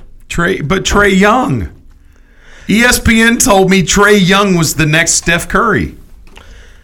You don't remember that? McVay needs to give him some help with his hair. He needs to give him some product. But Trae Young. But that's how can Atlanta be the worst team in the East? They have Trae Young. Exactly right. I know. It's shocking. Geez. But that's the thing. I get a little annoyed with the analytics. You know, I know Billy Beane. Come on, we've all heard the story. It worked a couple of times, and I do like the fact that you can gather certain knowledge. But when it comes down to it, it's either if you have LeBron James or you don't. You know what I mean? I mean, he's got the Lakers in the 4th spot in the West. Well, I think I called that too. Wait, see, pretty much every team in the West is in the playoff hunt except for the Phoenix. Rockets. The Rockets are just fine.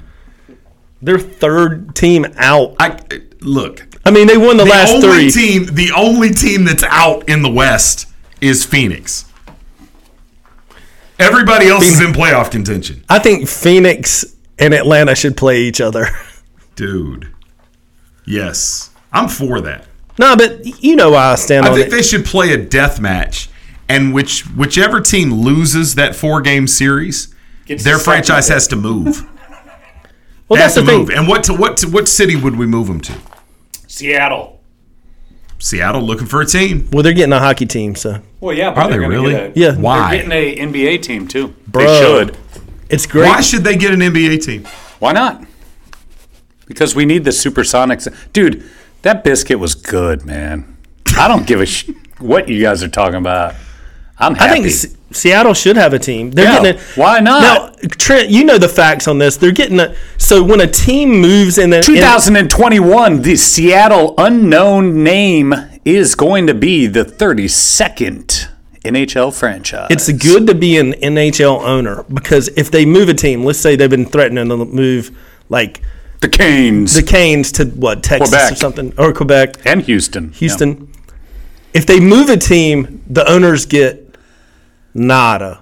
If they add a team, they had to. What's this team buying in for? $700 million, $650 million, or $721 million. So they got $650 for Vegas. They got to buy into the league, and they get split up to all the owners. So adding a team, I think there is. I'm almost positive, but I have to look it up. But I think if you transfer a team, you still have to pay a little bit, but it's microcosm compared to buying in a team. Okay, I'm going to tell you what's going to happen without even knowing what the rules are with Seattle. I promise you that given the success of the Las Vegas Golden Knights, I promise you this Seattle team will be horrible. Absolutely. Horrible. And that's the first thing everyone said. All the GMs learned from the past, this last draft, what to do and what not to do. The biggest thing that I think is a mistake is that Vegas is not included in the draft. So they get to do whatever. They don't have to protect nothing. I think that's kind of crazy because they would have been a team for 4 years. Yeah. That's plenty of time for them to give up a talent. Well, one player out of every team can potentially go. What you said about the GMs, we saw that in the NFL. We remember when the Jags and the Panthers came into the league together. Yep. And then they were both playing in league championship games 2 years later. The NFL was like, hold up. And what were the next two teams that came into the league? The Browns. The Texans and the Browns. Neither of whom has ever sniffed a conference championship game. Yeah, they've learned. And Seattle, you gonna learn. What's that? You gonna learn. And so Seattle, I feel for your fan base already because you'll be horrible for the first 3 years. Well, they might not be horrible. They're going to be horrible. But they're not going to go to the Stanley Cup, you know, but they might not be horrible. I tell you what, Seattle, if you're listening, we got a bang-up goalie that we'd like to send you. His last name's Darling. He's a real darling. I thought they dropped him on waivers. Isn't he they gone? Did, but nobody wanted him. Nobody Charlotte, yeah. You got to take that, what, $15 million? I was going to say, is he the highest paid minor league hockey player in the world right now? Yeah, well, he's back up now. $4.5 million. No, he just got sent back down. Oh, he's sent back down? Yeah. Jesus. Well, they beat the Coyotes. 3-0. Yeah. You don't use nil in hockey, do they? They don't use nil in anything except for soccer. Is that up true? On the pitch. Yeah, I think that's true. Mm. Yeah, Darlene is done. He's Charlotte. Even when they called him up, he didn't sniff the ice. So whatever. And that kills the whole. Remember the whole theory about the fat goalie. They gotta. Well, the tall and big goalie. They gotta wait till June. Then they can buy him out, and then he's out. And he'll go get signed by somebody. All right, this has nothing to do with hockey, but I need to send a shout-out. Are we done with hockey already? We spent more time on baseball than hockey. No, we can get back to hockey, but I'll forget about this. But I just wanted to – this is for Brandon more than it is for you, but that's for you too. But I just got a random text out of nowhere, and it says, quote, "You just going to roll in and go back-to-back?" Unquote. I think I'm going to respond – Is that Champagne? Yes. Yes, that is Chris Champagne. Want to send a shout-out to one of our most loyal. He's been here since back in the day. Yeah, he found us. I was going to say, you didn't even tell him we were on. He's like, "How y'all going to start a show and not even tell a brother?" Well, Champagne, I am going to go back-to-back. I have been accused of being on the luckiest run in fantasy football history. But what y'all call luck, I call playing football. Let me just tell you something. He calls me last night. I just know he's wanting to rub it in. I'm like, "Hold up, I'll call you back in just a second." And I knew that's why he wouldn't take my call. He's I was actually in the middle of something, but I called him back and said, "You lucky dog." And in Chris fashion, he's like, "What you talking about, luck?" I'm like, "Homeboy's got 29 points. It's Sunday night." He's got 29 points. Come on now. Anybody in the league would have beaten this cat twice over. Anybody could, but I did. And Trent, when you were late getting Trent his second biscuit, Trent's in here across the second biscuit. He's in the what do you call that? Production room or whatever. Yeah. And he's yelling over here, "You can still win. You can still win." I'm like, "Shut up, Trent." He's up by 2. I know. Thomas could sprain an ankle in pregame, and he win. He could, and I was trying to tell him that when we were having that conversation, he'd like thrown in the towel. Gurley had the whole second half. And if McVay hadn't been such a tool, Gurley could have put you up some last week against your team you're playing.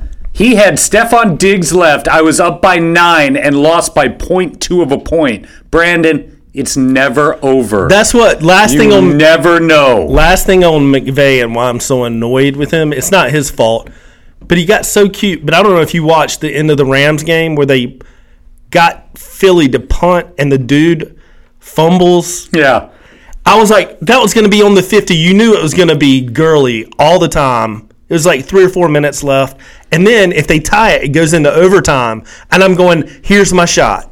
Here's my shot."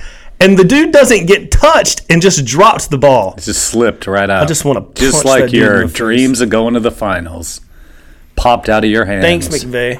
He's still got a chance. That's karma. He's still got a chance. Well, conceivably, Weezy has a chance against me as well. I think I did a little computation on that.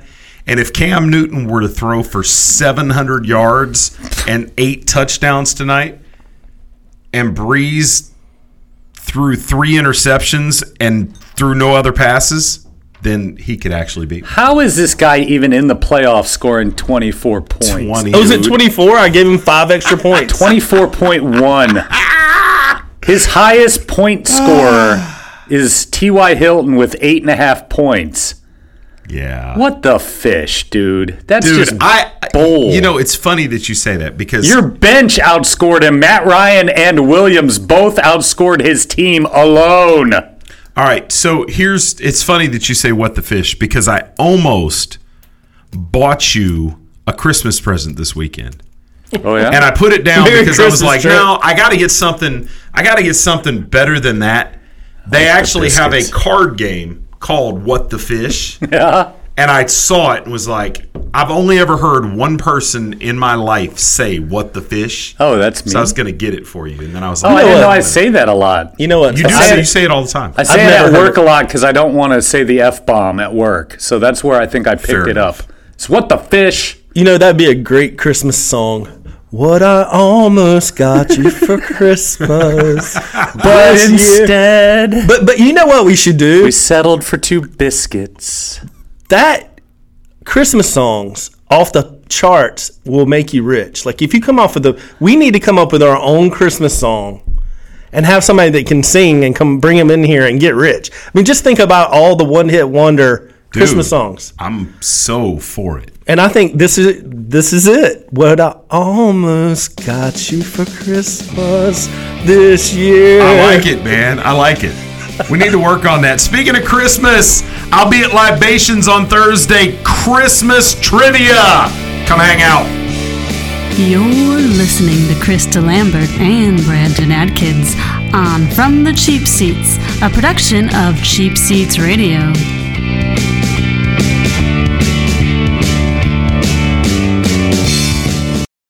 Welcome back to The Cat Show. Up next, we have Nico. Nico is a member of the Shelter Pet Group. That's right, a group known especially for their sunspot sleeping, ball chasing, leg rubbing, and of course, companionship. Just look how she struts. It's like she owns the place. And see how she curls up and cuddles her person. The pitch on her purring is simply perfect. Nice one. Fantastic cat. But really the best way to know an amazing shelter pet like Nico is to meet one. Visit theshelterpetproject.org today. Adopt. Brought to you by Maddie's Fund, the Humane Society of the United States, and the Ad Council. Hello, I'm Rob Beckley, lead singer of the band Pillar. I served in the Army Reserve for 8 years, and it taught me lessons in teamwork, leadership, and organizational skills that I still use today. Serving part-time in the Army Reserve also offers skill training, money for college, and bonuses up to $20,000. So if you're up to the challenge, talk to your local Army Reserve recruiter today or check us out online at goarmyreserve.com. You too can be Army strong in the Army Reserve. You're listening to From the Cheap Seats with Chris DeLambert and Brandon Atkins. You may not like your seats, but you'll love the show. All right, welcome back to From the Cheap Seats. Chris DeLambert, Brandon Atkins, Professor Trent Nichols. While we were away, you also got a text from Chris Champagne. What'd your text say? It said, well, that sucked. I do have to say, man, I shed a tear. I wanted to play you in the championship game so badly. And I figured, you know what, even if I don't win that granny that's at the end of the yellow brick road, I'll probably get a beer or two out of it as we talk about it. So there'd be some intrinsic value and keep it in the family. Well, second place is not too shabby either. No? You get some loot. Do you really? Yeah. I didn't even know. So I'm gonna get some cheese one way or the other. That's what happens when you only win championships. Yeah, we only play for championships around here. Dude, I would pay $1,500 to win this thing. I was thinking that the other day, how times change. It used to be back in the day, because we've been in this league for over 20 years, right? Back in the day, we used to talk. If you're going into the championship team, say me and Chris were playing this week, I might give Chris a call because I didn't have nearly as much, you know. Back then we were poor, right? I might give Chris a call and go, hey, I don't know how this is going to go. You want to split this right down the middle? And Chris would likely be saying, sure enough. Yeah, let's do this. Because it was like either a grand versus $250. And so you were like, let's go ahead and split this pot down the middle. Now I'm like, who do I need to write this check to so I can get that hardware? All right, so that you know, one of the coolest things about the Yahoo Fantasy Sports app is that I can spend 5 minutes a week and get everything done that I need to do with my team. I don't have to like find a computer, sit down, do all the rest of that. I just pull it up on my phone, boom, boom, boom, I'm good. But my favorite thing about the app is that it keeps historical data on all of the players that are out there. And I'm looking right now at the profile for one Brandon Atkins. And Brandon has been active when he says that this league's been around for 20 plus years. He's not exaggerating. It is. And I think that's the coolest thing about your league, now that I've come and kind of crashed the party. Just so that you know, listeners out there, last year I finally got the invite to come play, and Brandon dressed it up for. He's like, dude, these guys are serious, man. Talking about trash talk. They can hurt your feelings. They're for real, man. They're for real. And I came in and I won a championship last year. This year, in year two, I am into the finals. And I do have to say, with all due respect to Matt, that team has been a juggernaut all year. Now, he's had the good fortune. He took Mahomes, where Mahomes was the second quarterback he took. Yeah, he took Deshaun Watson. Yeah. So he has ridden Mahomes all the way to this championship game. But I'm looking at Brandon, who drew the short straw by literally the skin of your teeth. It was like 7 points. Yeah. You ended up – it was that one last play to Adam Thielen that dropped you from a potential berth as the third seed, which would have got you me this week, down to fourth, and you had to play Matt. But I'm looking at your profile here. Your winning percentage, Trent, in 15 years, he's talked about all this the way back to 2002. That's 16 years ago. Brandon Atkins, to his credit, has managed 33 teams and has 8 trophies. 500. He has 8 trophies, so about 25% of the time he ends up with a trophy. Of course, it doesn't identify what trophies those are. What do you think his overall winning percentage is? I cheated. I can't play. Oh, damn. 488. So Jeff Fisher, here you go. No, you know what the biggest thing is? Let's dig a little deeper into Brandon's past. Oh, okay. Do you know what happened in 2004? Nope. Brandon came in third. Do you know what in?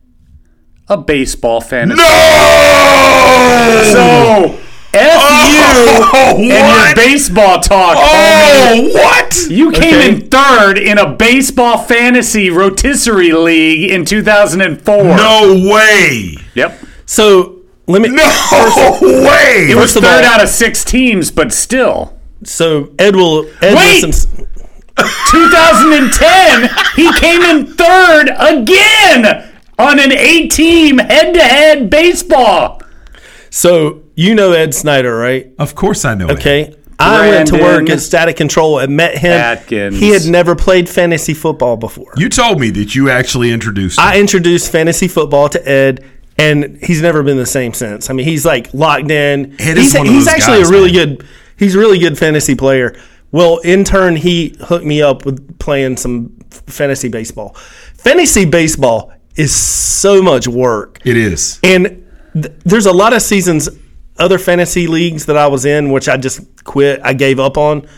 If you could boil it down to this league, and what Chris is not telling you, one year they started tracking that the year after I had the best season in this league's history, which was I had 1 loss and 1 tie, and I won it all. And it does not include that season. Dude, you have a better winning percentage at fantasy baseball than you do football. That's awesome. You were 26-19-4, a 57% winning with 2 trophies on 2 teams. So what needs to happen with regard to Ed Snyder is Ed Snyder needs to have a beer with a cancer researcher.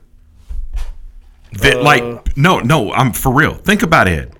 What do we know about Ed? Ed is an overachiever in everything that he does. He is. So if Ed sat down and had a couple beers with somebody that was working on a cure for cancer, and Ed got interested in it, Ed would cure cancer. He would. Think about it, dude. He came to golf relatively late in life. He's like the best golfer in the world. Bro, check this out. You're not far away from what actually happened. I was so upset. I went to Ed Snyder and told him that Magic Johnson had AIDS. Dude. And now, look, Magic looks just fine. Whoa. Ed. Oh, my God. Ed cured AIDS. I didn't know. I'm telling you, man. Dude, think about it, though. He's the craft beer guy. When you think about it, and he's so humble about it. He's like, I really don't know about craft beer, except that the hop content here is 14.7% and it's aged for 6.2 months. But, dude, he knows more about craft beer than anybody. He's the absolute opposite of me. Like, he can, if he's interested in something, he can be in the top couple of percentage in terms of being good at it. Like just by wanting to be. Beer, hockey. I mean, that dude's hockey's brain is like off the charts. I'm like, I like this, but I'm not going to nearly put the effort into like being good at it. Like, you know, I mean, I'm like, I still don't quite understand hockey. I like watching it, but I still don't know that I have the full grasp. But yeah, he's really good at when he puts his mind to it. It's a done deal. He's actually going to be putting together our beer menu, our beer list at the new restaurant. So he's going to be my guy to help me with that. That's really cool. But yeah. So anyway, that winning percentage is a bunch of garbage that Chris just bored you with. Well, I thought it was garbage before you said any of that because you are sub 500 for the last. Forget all my almost perfect season because it's not on the list. See, but that's not Yahoo doesn't capture that data. They don't have that.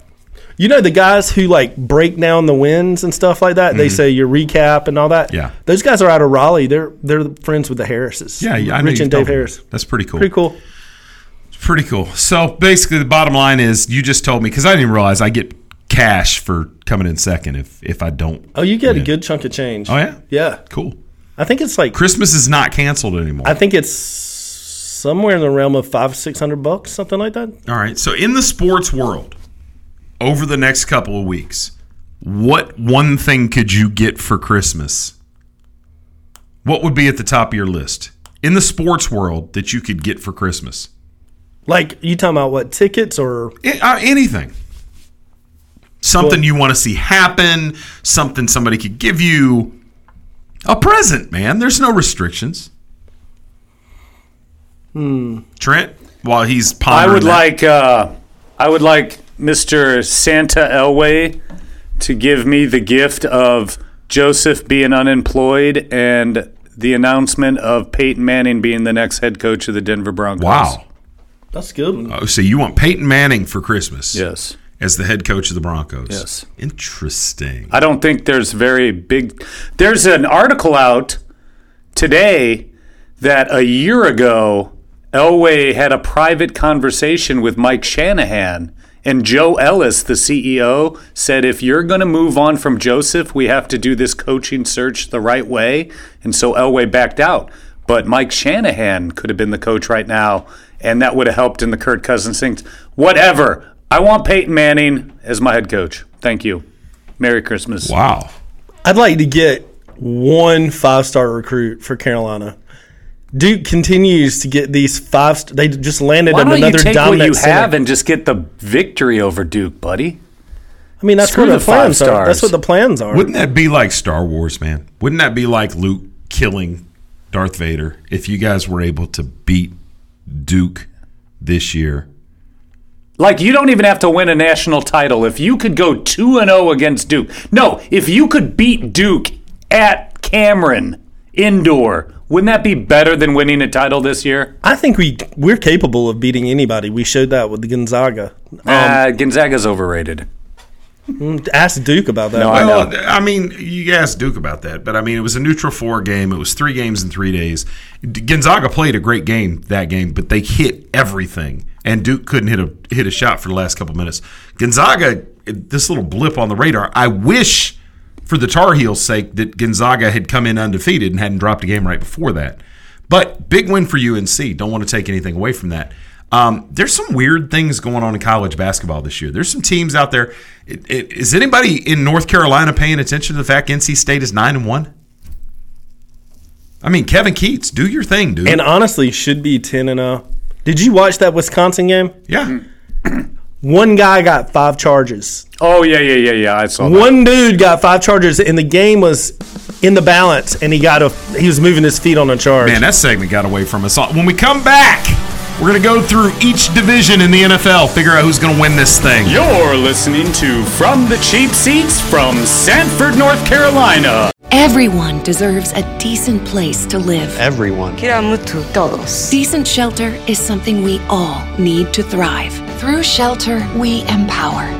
Visit Habitat.org to donate today. My name is Forrest Gump, My mom always told me, you don't have to sit down close to see the action. Sometimes it's better from the cheap seats. And that's all I got to say about that. Welcome back to From the Cheap Seats. All right, welcome back to the final 15 minutes. This will be fever pitched here as we swing through some things real quick. I want to go division by division and see who your prospective champions in each one of the NFL's 8 divisions is. In the East, I think New England's got that on lock. You guys with that? Dolphins are still a pretender for the playoffs. They're 2 games back at 7-7. New England's got that pretty well in hand at 8-5. Well, that was pretty much determined this past weekend. Miami needed that win. Yep. But I think you're right. All right. AFC North, Pittsburgh 8-5-1. Baltimore is 8-6. Brandon, you asked me earlier, did Pittsburgh finally slay the dragon this week? With New England? I think so. I think New England's no longer the old New England. I think they finally come back down to the pack. I don't think Brady's got nearly the protection that he's used to having, and I think he's just not able to make the plays. And I'm sure he'll come out and throw for 7 touchdowns next week because I'm saying this, but they just look kind of average now. Well, the one thing, and this is an extended conversation for another day, but part of New England's amazing run over the last 15 years has been predicated on their ability to continually win their division, stack up regular season wins, and then play home field games throughout the playoffs. Right. They only won 1 road playoff game in the last 10 years. I think this is the year they're going to sputter just because they're going to have to go on the road. They need to limit the damage, though. They have got to win out and come 11-5 because anything less than that, they're going to have to spend 2 games on the road. Well, they haven't lost at home this year. And come playoff time, dude, they'll find all kinds of crazy ways to cheat. And they'll beat you every time. So, excuse me. New England, the AFC North, Pittsburgh's 8-5-1, Baltimore's 8-6. Dude, Pittsburgh and Baltimore both have brutal schedules. Who do they have? They both could lose their next 2 games. Pittsburgh has the Saints and the Bengals, and the Baltimore Ravens have the Chargers and the Browns. So I'm giving the slight edge on that to the Ravens winning that division. I'm going to tell you what. In most cases, a team that had missed the playoffs like the Bengals are going to do would be by week 17, the car is warming up in the parking lot. I'm about to get up out of here. If they have a chance to spoil Pittsburgh's season. Yeah, that's what I'm saying. Dude, and think back. Last year, the Ravens went in. All they had to do was beat Cincinnati, and they're in the playoffs. Cincinnati managed to beat them in the most improbable of ways and deliver Buffalo into the playoffs.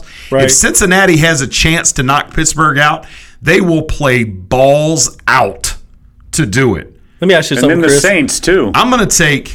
I'm taking Baltimore to win this division. It does kind of hurt your heart, though, to see the Browns above the Bengals in your division. It kills me, and I hope that this is the end of the Marvin Lewis era. We'll see, man. They looked really good for most of the day against Oakland this weekend, but it just dawned on me how bad Oakland really is.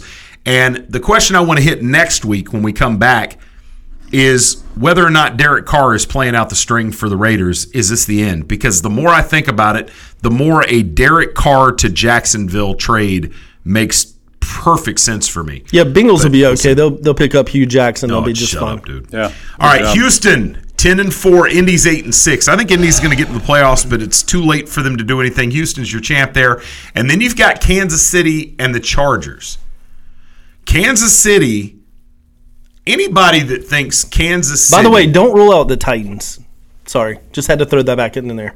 To get into the playoffs? Yeah, don't rule them out, bro. The last game of the year is Tennessee versus the Colts. Could be huge playoff implication. Okay. Could be enormous. The Kansas City-San Diego game. San Diego. Yeah, I'm going to call them San Diego. Kansas City Chargers, The Chargers were the beneficiary of a bad pass interference call in the back of the end zone. Anybody that saw that highlight and thinks that San Diego was the beneficiary of any kind of officiating in that game should have probably watched the ball game. San Diego got jobbed the entire game and then finally got a makeup call after an inexcusable non-call on a late hit helmet-to-helmet on Philip Rivers. Yeah, they got laced with a makeup call in the back of the end zone, and they ultimately win the ball game, then show all the stones in the world, go for two, win the game. They exposed Kansas City a little bit. Well, the Chargers' last three wins are at Steelers, not easy, against the Bengals. Bengals are a lot tougher team than their record would suggest. I just gave you that. I appreciate you, bro. And then, you know, at the Chiefs, you're taking care of business. And now they're home against the Ravens and then on the road to Denver. The Chiefs have Seattle in a must-win and then against Oakland. Well, Oakland, you can go ahead and pencil that one in because the Oakland team really is going to be warming up the bus. In fact, they haven't even figured out where they're going to play their games next year. The AFC West will be decided this weekend in that Seattle Chiefs. But I'm going with San Diego to win the division. All right, we were talking about prospective Christmas presents. One of the stocking stuffers I'm asking for. I need that Seattle defense to play inspired football and hold Mahomes in check. My whole fantasy week is predicated on that, so I need that. That's not necessarily the gift I want. All right, so to the NFC. Dallas, I told you, was going to win the East. They stubbed their toe this week, but they're still in the driver's seat. I think Dallas bounces back and wins that. Philly and Washington are still looming. What do you guys think? I still like Dallas to win. They got punched in the mouth this past weekend, though, by the Colts. Did. But I still like their overall consistency. Their defense wasn't playing that bad last couple of weeks. They just ran into a buzzsaw. Philly, I give them a puncher's chance. But I just think they just started this little run with Foles a little too late. Dude, why wasn't Nick Foles starting 5 weeks ago? I don't know. Washington and Philly play each other the last game of the year. I think the Giants will do everything they can to disrupt the Dallas Conference Championship. I think it comes down to Philly and Washington with the Eagles ending up winning the East. Wow. You're welcome. Dude, I didn't see that one coming. All right, well, all of the other three divisions in the West or in the NFC are already handled. Chicago wins their first title in a million years. Congratulations, Mitch Trubisky, Matt Nagy, Tarek Cohen, Jordan Howard. It's only been 8 years. 8 years. That's a long time. Can you imagine? I mean, when you think about the Bears, you think, well, they're one of those storied franchises. And then you're like, wait a minute. No, in the modern era, they really only were good for 3 or 4 years during the Walter Payton, Buddy Ryan, Mike Ditka, or other than that, the Bears been pretty crappy. But the Bears win it. I think that's one of the most improbable stories of this season. Anybody that picked them ahead of Minnesota and Green Bay, I think you'd have thought that was easy money. But Chicago does it. New Orleans already locked up the South. That's another one, man. Who expected Atlanta to be on the wrong side of 500 at the end of this season? 5-9. Maybe the biggest disappointment. To me, that's more surprising than Green Bay's struggles this year. And especially when you kind of pivot back to the beginning of the season with the Aaron Rodgers injury, it's just shocking to me that Atlanta's been as bad as they have this year. Going back to Oakland real quick, though, they've hooked up Chicago Bears and the Dallas Cowboys this year with Amari Cooper in Dallas, which has helped them a lot. Yeah. And then Khalil Mack in Chicago. Oakland, they're kingmakers, dude. Trade Panthers imagine? Somebody. Unbelievable. Anyway, keep it going. And then in the West, you've got the Rams that have already got that on ice. Like you said, this coming week, your number one wild card prospect is Seattle, but they have got to continue to win ball games. It's going to be a drag race down the stretch. You've got Minnesota, Philly, Washington, and Seattle all in there. Those probably from those four teams is where your two wild cards come. I think the NFC is a whole lot more interesting than we thought it might be. Remember when the Rams were going to go 16-0 and win a Super Bowl? Now all of a sudden they're 11-3, a couple losses in weeks where you really got to scratch your head. This past week in particular, Philly didn't seem to do anything special on defense. Rams just can't get out of their own way. I'm very interested to see how they wind up the season and deal with this adversity, a two-game losing streak. Yep. After all of that winning and all of that national media was heaped upon them. The loss to New Orleans was one thing. You know, kind of a shootout. They're on the road. Okay, well, we've met a tough team. But now to win improbably, to lose improbably to the Bears and the Eagles, yeesh. If Dallas wins their division, I think you got your two locks there, almost locks, with the Vikings and the Seahawks. Seahawks has tiebreakers over the Panthers. I mean, I don't even know why they're still in the hunt. But I can see those two teams being your wild cards. Yeah, and I'm looking at Dallas and Seattle as your wild cards. Well, when you're talking about Carolina, it's funny you say that, and this is really the first Panther football we've talked in a while. But my wondering would be how the finish to this season impacts Ron Rivera. I'm going to tell you honestly, if they get blown out by New Orleans on Monday night, I'm not sure Ron's not gone. I thought he was going after the Browns game. They were 6-2. They've lost 5 in a row. Yeah, I think, and if they drop a 6th game in a row, given everything that's on the field, this team, we make a lot of excuses for Carolina. They should not be on a 5-game losing streak. No. And there's a play here and a play there where games could have turned, but the thing is one guy's got to be accountable. And they have Cam is not going anywhere. And they have I wouldn't say that so far. Oh, man, they have an owner now in David Tepper that just does not play that. The guy's literally got brass balls on his desk. He literally has brass balls on his desk. But here's he is not going to put up with Riverboat is gone. You think Ron's gone? Yeah. Ron Rivera, after the Browns, he is gone. I think like you said, the owner. You're going to take that franchise quarterback over a coach every day of the week.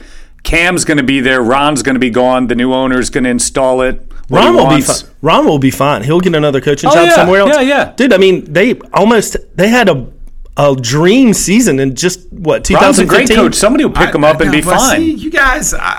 I'm not a Ron Rivera hater, but Ron, if you think about it, leading up into that Super Bowl season was about to be canned. No, and he had that one great year, but other than that, he could go back and be a defensive coordinator. He probably will, because I don't think there'll be a long line to hire him. If you look at his record as a head coach, he's a lot more Fisher than he is anything else. Well, let me tell you something. In that division, for the last 15 years, a different team had won that division. He won that division 4 years in a row under his watch.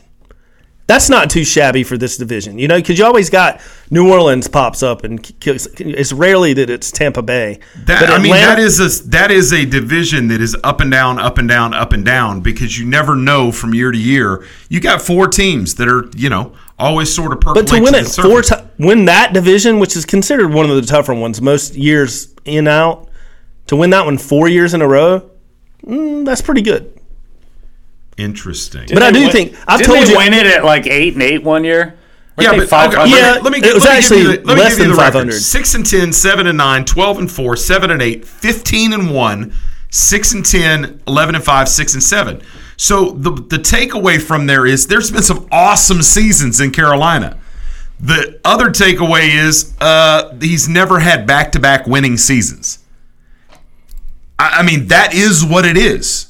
I mean, but you still, if you get into a Super Bowl and you have a league MVP, and you know my opinion off the record, I've said I think it might be time to go ahead and blow this team up because your defense has gotten old.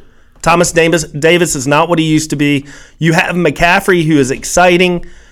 Olsen's now, his career may be over.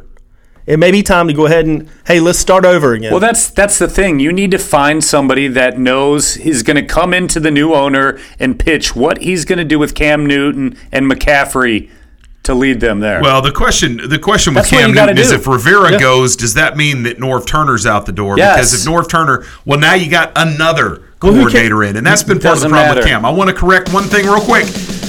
Panthers won the division 3 years in a row, not four, from 13 to 15, and one of those years they were 7-8-1 winning the division. All right, we'll see you on the other side. Actually, nope, we'll see you next week. You're listening to Chris DeLambert and Brandon Atkins on From the Cheap Seats, a production of Cheap Seats Radio.